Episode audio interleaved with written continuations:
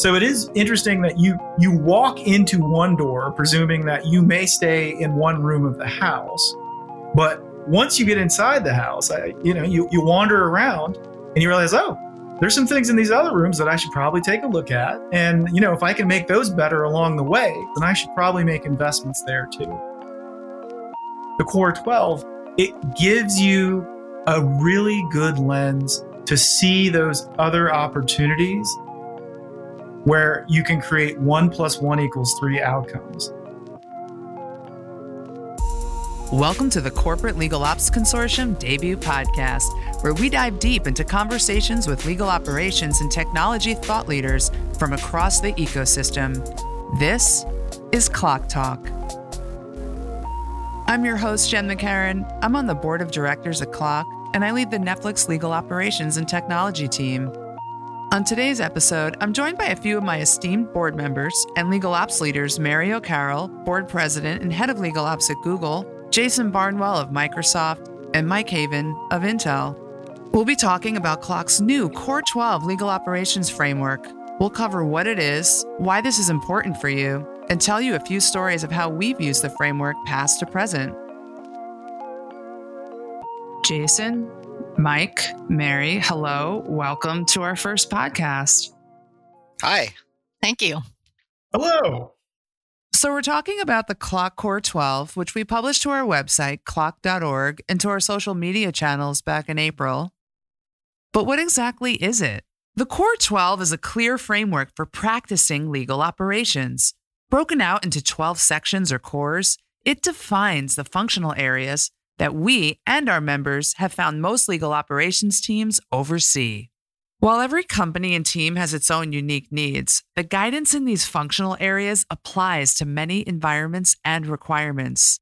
In alphabetical order, they are number one, business intelligence, number two, financial management, number three, firm and vendor management, four, information governance, five, knowledge management, six, org optimization and health, seven, practice operations, eight, project or program management, nine, service delivery models, 10, strategic planning, 11, technology, and 12, training and development.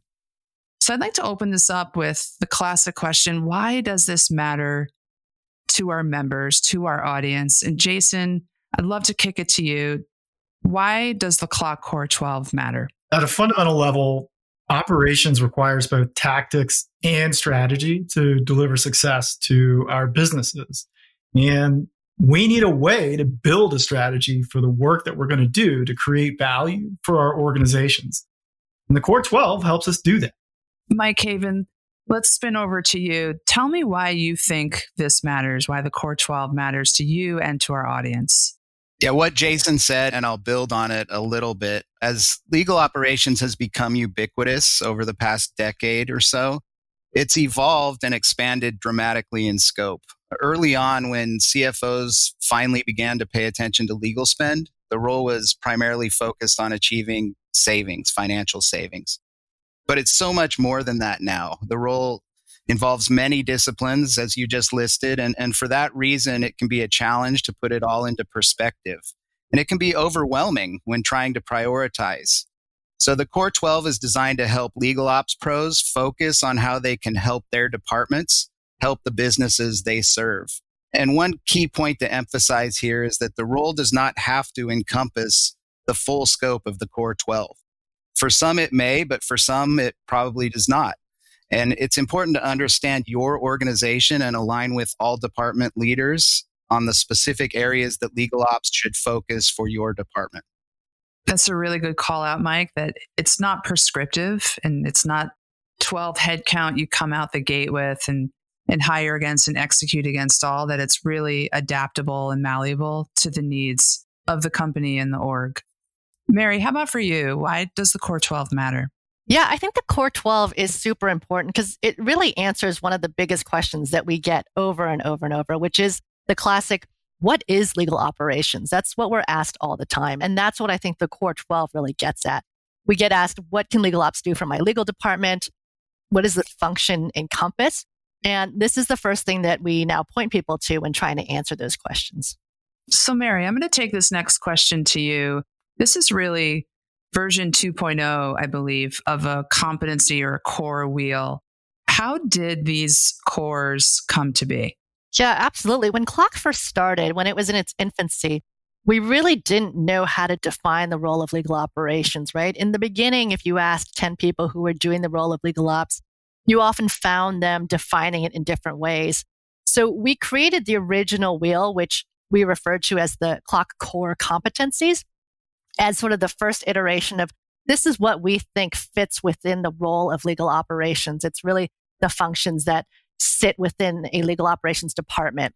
And kind of as time went on and the role grew more and became more mature, you know, now I think in large part due to CLOC and the core competencies, when you ask people what legal ops is, you get much more of a standardized definition of that. And as we started to see over time, we would ask people, you know, what functions or what falls within your scope of role. And that kept growing over the years. Many more things started falling into the role of legal operations. So we wanted to make sure that we stayed up to date. So we updated the original, what was called the core competencies, and changed the name to the CLOC Core 12 to reflect the increased scope and the priorities that are really part of the legal operations professionals' jobs today. And it's important to note we changed the name from core competencies to the CLOC Core 12 because it's not really about the skill set or the strengths that you need to bring to be successful in this role. What we really wanted to define was kind of the function of the job, the scope of the role. So, building on that, and as an example, cross functional alignment was one of the original core competencies. And I don't see that in the core 12 today. Why did we take cross functional alignment out? I think there were some things that felt more like skill sets. And, and that's kind of why, again, we pivoted on the title. We wanted this not to be about, you know, change management, influencing, cross functional alignment, things that really are part of the, the strengths or the skills that you want a professional to have in this role. It was really about, again, the scope and the functional areas. And then also in our original core competencies wheel, we had overlaid onto those competencies a reference to maturity level. We had mature, we had foundational, we had advanced level. And that could lead, you know, an analytical mind to start aligning that with the competencies nearby. Why did we remove the maturity levels? Yeah, well, you know, it's such a broad range of things that fall within our functional areas. And we had originally the old CLOC core competencies had it listed as these are the things you should start with if you're starting out in legal ops. These are the next parts. And then when you're totally mature, go after these functional areas. And what we realized is that different organizations are going to start in different places. So we've now listed it alphabetically. It doesn't really matter where you start. I mean, it matters within your organization, but there is no prescriptive place that you have to start with legal ops. And within each of those CLOC core 12 areas, there is going to be a maturity for your organization. You're going to be, you know, beginning at, in some of them, you're going to be mature on others. But again, we didn't want to define it as a place that you have to start and or to do in order. It's sort of a choose your own adventure. And again, back to an earlier point, this I think Mike made. This is very adaptable and customizable to the environment you walk into, the business needs and priorities of the day, and give you a tool set to ground this thing and really and get going. Another notable difference, I think one of the newer areas we've created is practice operations. And for me, that was really exciting to see. You're walking into legal departments that are mid or large size I haven't had maybe a dedicated legal ops function yet. So you may have some practice ops in place already in a privacy team, perhaps, or a litigation area. Whereas in others, it may be a green field. When I walked into Spotify, for example, there wasn't a formalized contract operations function. And so I think this practice ops core here kind of gives us that license to assess and gap fill where are there operational needs and could the legal ops function help seed that, grow, advance that function to maturity? I'm wondering if Jason or Mike have an example as well of practice operations and in use. So we have operations teams that support many of our practice groups. So we have a federated model, and that represents the reality of, of what a modern legal department looks like. Is likely the case that in many instances, operational excellence started off in a litigation team because in many instances uh, at organizations that was where the largest spend was but as we've started to see the rise in importance of other practice groups and really the need for them to operate at scale, we have seen robust operations groups show up in our intellectual property team. I would say that we have very strong operational support in our uh, HR legal and immigration team. But, and this is really a function of the complexity and scale of those businesses increasing. And what they're doing is they're adapting to those business necessities by applying operational capability. And so that is just the reality of what is happening on the ground. And so I think that in this instance, the renaming of this element is very reflective of what we're seeing in our organizations as you see the capabilities start to fan out and address the needs where you find them because you just can't continue practicing at the scale, speed, and complexity that's required using those oh, those old approaches. And so that's where we're seeing a lot of smart investments happen. And so that's why I, was delighted to see that change because I think it, it just better reflects the reality of what is. Thank you, Jason. Another new area in the Core 12 is one of my faves project and program management. Mike or Mary, can either of you speak to some of our thinking behind turning this into a core? I think, like so many of the skill sets inherent in the Core 12, project management and program management is something that encompasses pretty much everything we do.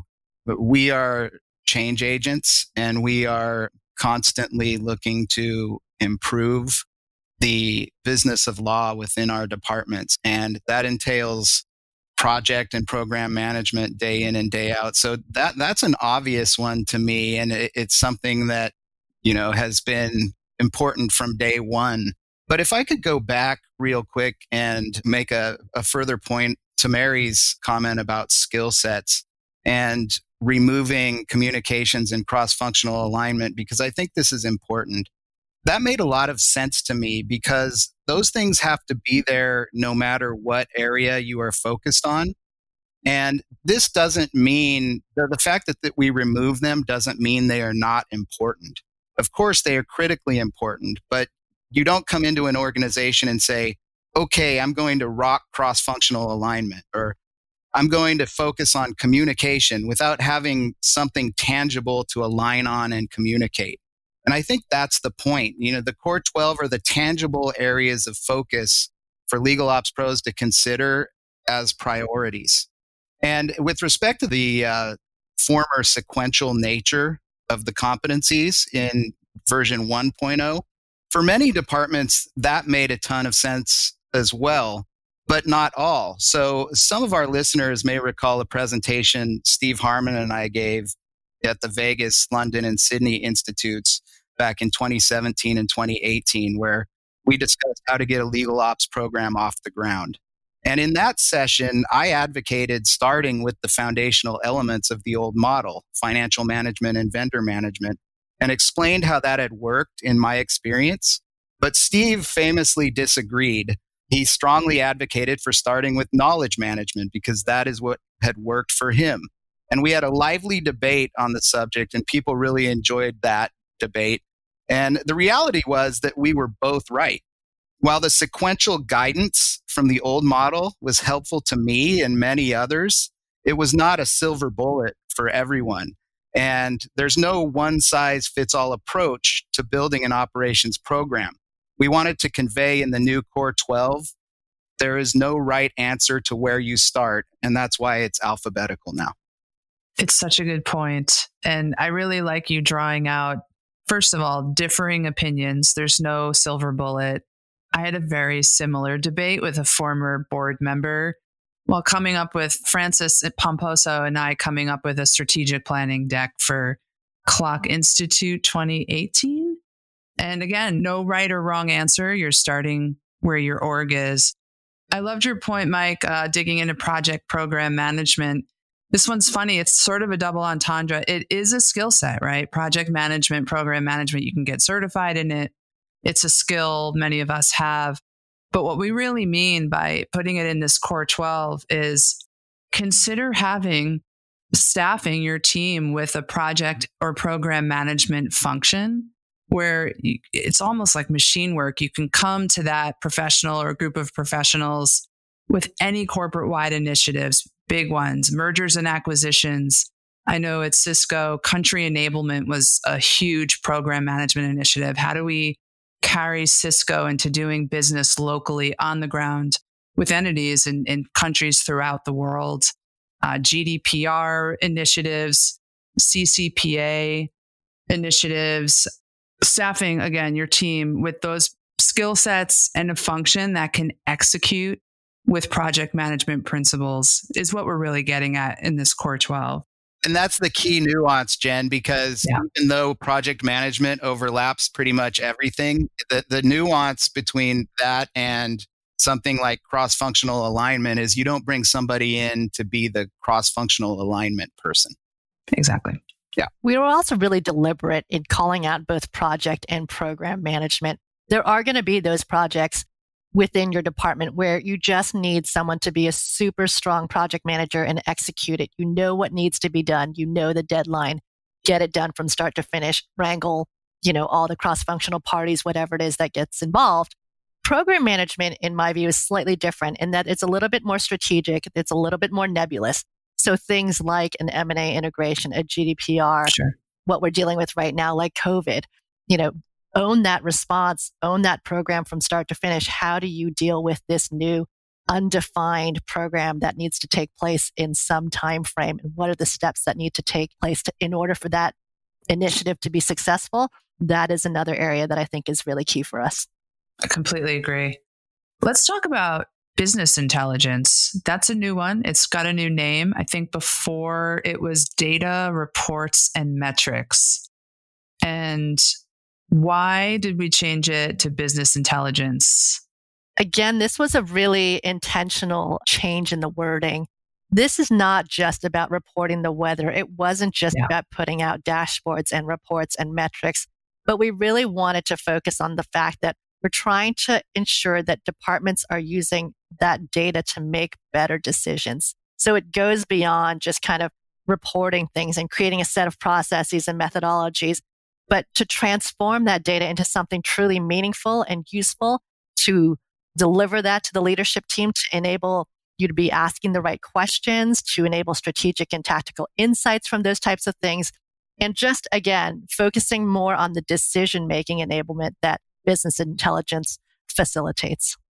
Anything from Jason or Mike on business intelligence? I think that is a really important pivot that Mary is highlighting right there.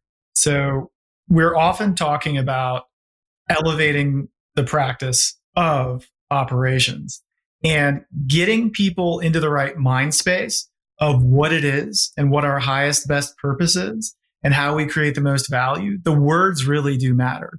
And so I, I, think, you know, that was a great kind of analogy. Like you're not reporting the weather, right? It is really the conscientious and intentional process of thinking about what are the insights that really matter for the business decisions that are the most strategic for your organization and thinking about how you will both harvest that information, how you will curate it, how you will filter it, how you will refine it, and then perhaps most importantly, how you use it to tell a story to influence decisions that are most important. And so that's something that I think is implicit in that change. And I think it's one of the really important elements that highlights how really that we are growing up as a profession and the elevated impact that we can have when we think about our work in the right frame. Jason, your comments made me think of data reports metrics sounds very black and white sounds very here's a contract volume report of the month or of the quarter, more dry. And, and business intelligence is really it's technicolor. It's taking those insights formulating hypotheses, telling stories. And therein lies the intelligence, like what is behind, what is underneath, and informing our leadership with those insights. Well, good segue. And speaking of stories, I'd love to get into some stories of how we've all on the ground or in the weeds use this core 12 framework in getting started in each of our own roles in our current roles or in prior company roles mike let me start with you where did you start could you tell us the story of where you started with the core 12 Sure. I've done it differently based on the stage of development and priorities uh, of the organization. So I'll kind of uh, tell two different stories here and then tie them together. Um, when I started at Gap in 2016, my charge was to build a program essentially from scratch. And when I walked in the door, there was an e billing system and an admin managing it, but it was not yet globally deployed and there was no formal legal operations program in place. My GC made it clear that the first priority was to get our financial house in order. And she was absolutely right. We had to improve processes around budgeting, forecasting, and financial transparency for our practice leaders. So that is where we started. But aside from that, and I think this is really important for any organization, we leveraged business intelligence early in our journey to add clarity and focus to the strategy. We performed legal spend assessment, running analytics on our historical spend to determine where we were and where we had opportunities to improve. And based on what we learned in that assessment, we quickly moved to vendor management. So, for example, when we measured our number of timekeepers per full time employee, we realized that firms had been adding staff to our matters willy nilly, and the TK per FTE ratio was far too high. Of course, that translates into inefficiency. So, we created processes to fix that. Financial management and vendor management happened to be the first two elements of the old CLOC model in sequence that made perfect sense and worked out nicely for me in that particular situation. But all along, we were informed by business intelligence. And so, fast forward to my new role at Intel, I'm not building a program from scratch. I'm focused on leading a team that is well past the foundational stages in its organizational and functional maturity. To get the program where we want it to be, however, we will have to build a best in class analytics and metrics program. Uh, we will need the ability to measure current programs and processes and find opportunities to continuously improve. And right off the bat, we have to leverage the data we have, which will help us set other priorities and focus on what needs to be done in the months and years ahead. So business intelligence is a critical focus at the start of this journey, just like it was in my last role, even though the situations are quite different you need to assess the program you're coming into and most importantly, understand the priorities of your general counsel. But regardless of where you are starting, I believe business intelligence is a critical area of focus. That's great. Let's turn to Mary. Where did you start with the Core 12? Yeah, interestingly, my journey kind of similarly focused on business intelligence. So when I started at Google, it was similar in that there was no legal ops function. It wasn't well defined. You know, this was the early days of legal operations development. And when I met with my general counsel, uh, if you've heard me speak before, I've told this story many times, but he basically said to me, I have one question. Are we getting good value out of the money we're spending with outside counsel? And that seemed like a pretty good question, a pretty obvious question, and someone in my role should be able to answer fairly quickly. And as I started asking around, I found out well, we don't have reports. We don't have financial analyses. We don't have data at all. We didn't have a system to capture this data. So my journey to sort of answer the question that the ultimate goal was really business intelligence, but focused on financial management, on vendor management and enabling technology to capture that data to make sure it was clean. We spent a lot of years focusing on answering that question. So you know, none of this is very easy. I always say, you know, even though it's obvious, it's not easy. We had to start with really figuring out what we had, how many outside counsel we had. Did we have agreements with them? Can we ask them to submit invoices and budgets and data in a standardized way? What's the data we want to collect? And so cleaning up that entire process, you know, as unsexy as that is, was really the core enabling us to then eventually having that intelligence, having those data at our fingertips in order to make the really good decisions and understand what was happening with the spend that we had with outside counsel. So that was the real kind of first area that we built on. You know, over time, we've expanded, of course, across uh, most of the core 12 of the wheel and you know, leveraged a lot of technology, moved into process improvement across the various practice groups and so on and so forth. But yeah, I think a lot of us who are building new departments really start with the money. Start with the money. Good one. It's so interesting. And there's such variation between each of our starting points. And I could just quickly interject when I walked into Spotify, it was a late stage startup pre IPO company, and there was no contract management life cycle. I think the system had gone in about 20 minutes before I walked through the door. It just needed a whole lot of love and process enablement management, the right level of practice ops around that area to meet our, our immediate business goals, which in the following ensuing 18 months were let's take this company public and make sure we have all our I's dotted, all our T's crossed to be a healthy public company. So walked into a bit of a fire drill with that, took off, and it wasn't until maybe a quarter or so in we were able to catch our breath and then go to the money. And then we turned to what was the total green field of outside counsel management, e billing processes. Everything was being manually done by a, a superstar paralegal in a spreadsheet. And so fertile for us, fertile for me to help uh, define that space, help drive new processes, bring in a solution and map and project manage and execute and then hand it back to that paralegal and say, here you go. Here's our gift to you. Have fun, have at it, and let's continue the combo of how to how we keep structuring matters and getting good data in and getting good insights out of there. But yeah, completely different starting points. Let's turn to Jason and hear a story of where you used the Core 12 to get started. I'll, I'll get a little bit of my story, but I do find it really interesting to examine the pattern that is coming out from our conversation, wherein there's almost always some type of constraint or need that triggers the organization to think this is worth investing in. And sometimes that is where's the money going and like what kind of value are we getting from it? Sometimes it's we need to uh, improve our hygiene. Sometimes it's this thing needs to go faster.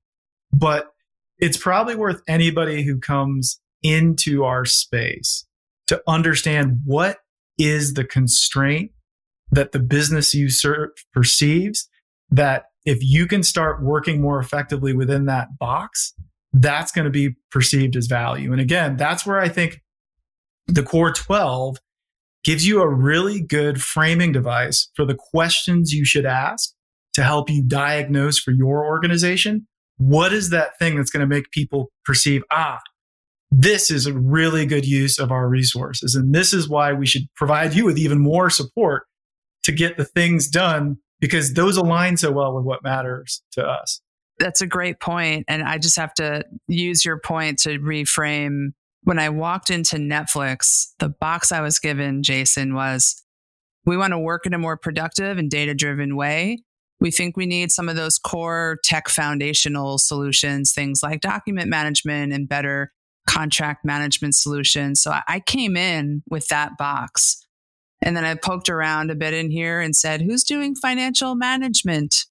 Found the function as we know it, happily living with our finance operations teams. And through a series of conversations, assessments, looking at how our the current e-billing system was going, how payments were going, Fast forward a few months, I've staffed in that area, built out that legal ops pillar, closely partnered with finance ops. We're, we're relieving them of some of the burden that was the administrative aspect of the e billing system and the approvals and the payment flows.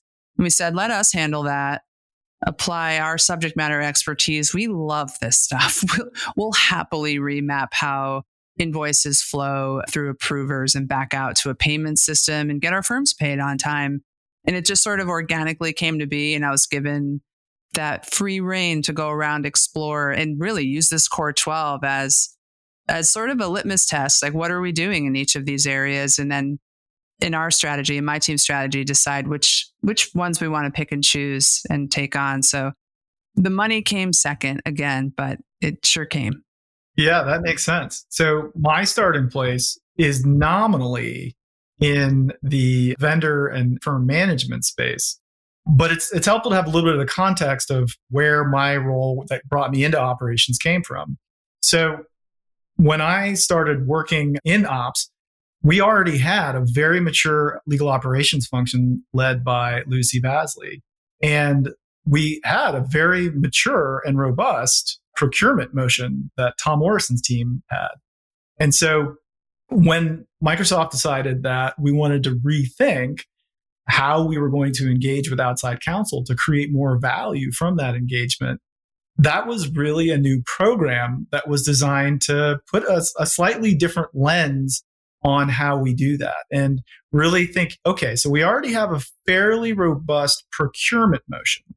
But what are the additional things that we could do on top of that that would help us create stronger relationships, that would help us think about engaging, you know, being closer, that would help us think about are there different ways that we can actually partner with our outside counsel to even buy the work?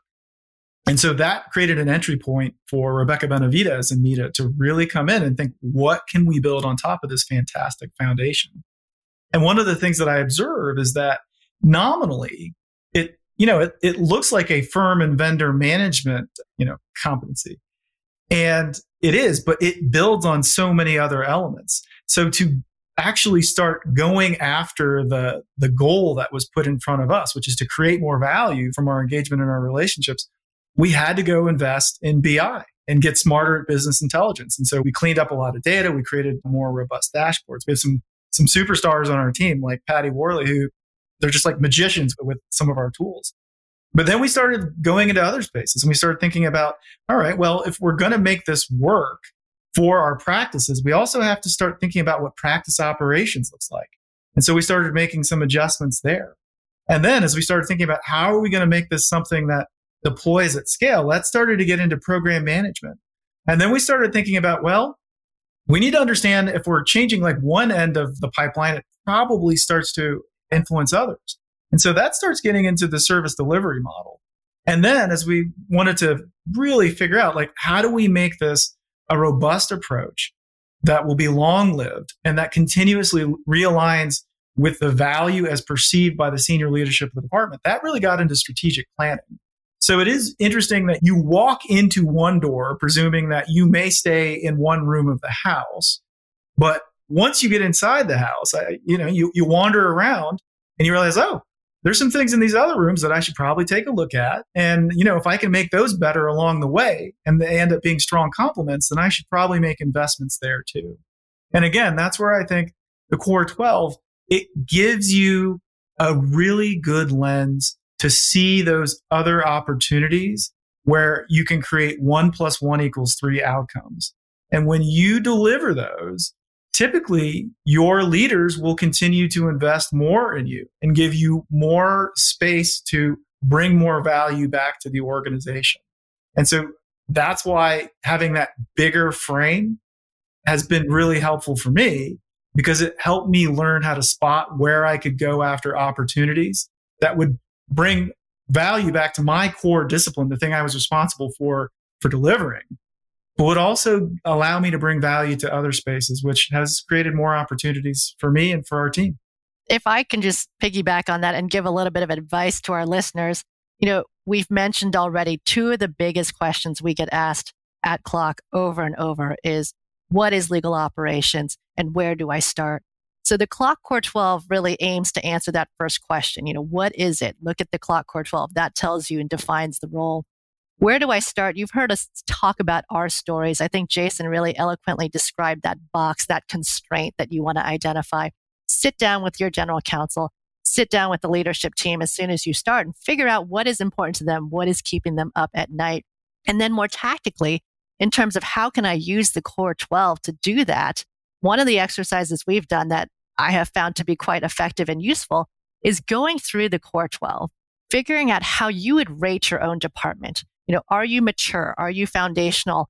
on these 12 functional areas. And then the next column should be how important is this to the leadership team? Maybe you're really strong in X, but that's not that important. Or maybe you're not that strong in X and it's not that important. It's the areas where you're not strong and it is very important to your leadership team. That's the gap. The biggest gap there is where you should start. And those gaps, as you're identifying them, Mary, that there's your first strategy. Walking into a new role, new legal ops function, or maybe an existing one you're taking over and leading or working as a part of. But that's exactly the formula that I, it sounds like we've all used. I've certainly used to create that 1.0 strategy coming out the gates. That about wraps up this episode of CLOC Talk. I'm Jen McCarron, your host. Thank you to Mary, Jason, and Mike for your thoughts today. Learn more about the Core 12 on our CLOC website, www.cloc.org. You can also learn more by finding us on LinkedIn, YouTube, and Twitter. Stay tuned because we have a lot of new, exciting content coming out. And you can catch this and future episodes of CLOC Talk on all the major streaming services like Spotify, Apple, and Google. Thank you for listening. Until next time.